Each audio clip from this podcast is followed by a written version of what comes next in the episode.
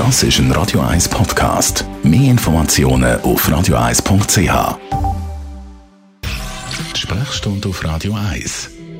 In den ersten Kantonen geht es heute los mit der Corona-Impfung, vor allem in der Zentralschweiz. Beim Thema Corona-Impfung ist wichtig, dass transparent auch informiert wird über mögliche über Nebenwirkungen, die es gibt. Merlin Guggenheim, Radio 1 Arzt, ist das im Moment der Fall? Also wird da offen kommuniziert? Also ich, ich tue mich da geschwind outen. Ich bin der Impfung am Anfang sehr kritisch gegenüber gestanden, weil ich fand, es geht relativ rasch und das entspricht nicht dem Tempo, das man sonst kennt bei der Entwicklung von Impfstoff. Ich habe dann entsprechend die publizierten Daten relativ sorgfältig studiert, eigentlich im eigenen Interesse und äh, bin zum Schluss gekommen, dass die Daten gut sind, dass ich mich selber so rasch ich könnte impfen lassen und dann meine Familie so bald das kann. Jetzt, die Nebenwirkungen sind relativ regelmäßig, so wie das häufig ist bei Impfungen, aber sie werden als mild bis so mittelgradig ähm, beschrieben und sie sind relativ gut ausgeführt. Was sind das für Nebenwirkungen? Bei den häufigen milden Nebenwirkungen findet man Schmerz oder Eistrichstelle, das kennt man eigentlich von jeder Impfung.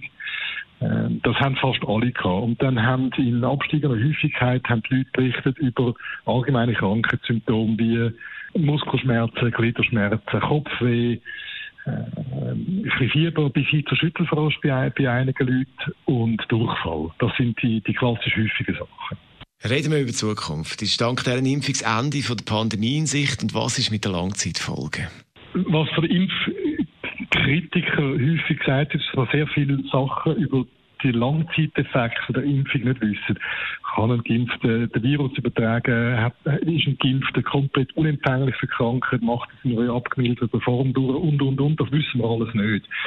Und das ist in meinen Augen eigentlich nichts, wo gegen die Impfung spricht, sondern das ist einfach die ehrliche Tatsache, dass wir in dieser völlig neuen Situation nicht Zukunft können voraussagen Das ist etwas, was wir über die Jahre wissen. Trotzdem hat die Impfung ganz klar das Potenzial, die Häufigkeit von der Ansteckung und die Häufigkeit von schweren Krankheitsverläufen deutlich abzusetzen, sodass wir nicht nur in den Spitälern, wo die Fallzahlen und die Belastung zurückgehen, aber auch im, im sonstigen Alltagsleben sollten die zur Normalität zurückfinden. Merlin Guggenheim zum Thema Corona-Impfung. Heute werden in einzelnen Kantonen die ersten Leute geimpft in der Schweiz.